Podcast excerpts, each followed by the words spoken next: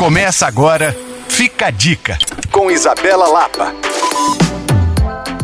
Belo Horizonte vai receber de hoje, dia 9 de novembro, até o dia 26 de novembro, na Galeria Maristela Tristão, no Palácio das Artes, a amostra de curtas 3D, realidade virtual. A intenção da amostra é apresentar a arte digital francesa e surpreender o público com recursos de realidade virtual. Os filmes que serão exibidos exploram detalhes de grandes obras arquitetônicas que ajudam a formar a identidade da capital francesa e usa o Rio como uma plataforma para apresentar os belos monumentos e construções parisienses a partir de ângulos fora do comum, mas certamente repletos de impacto.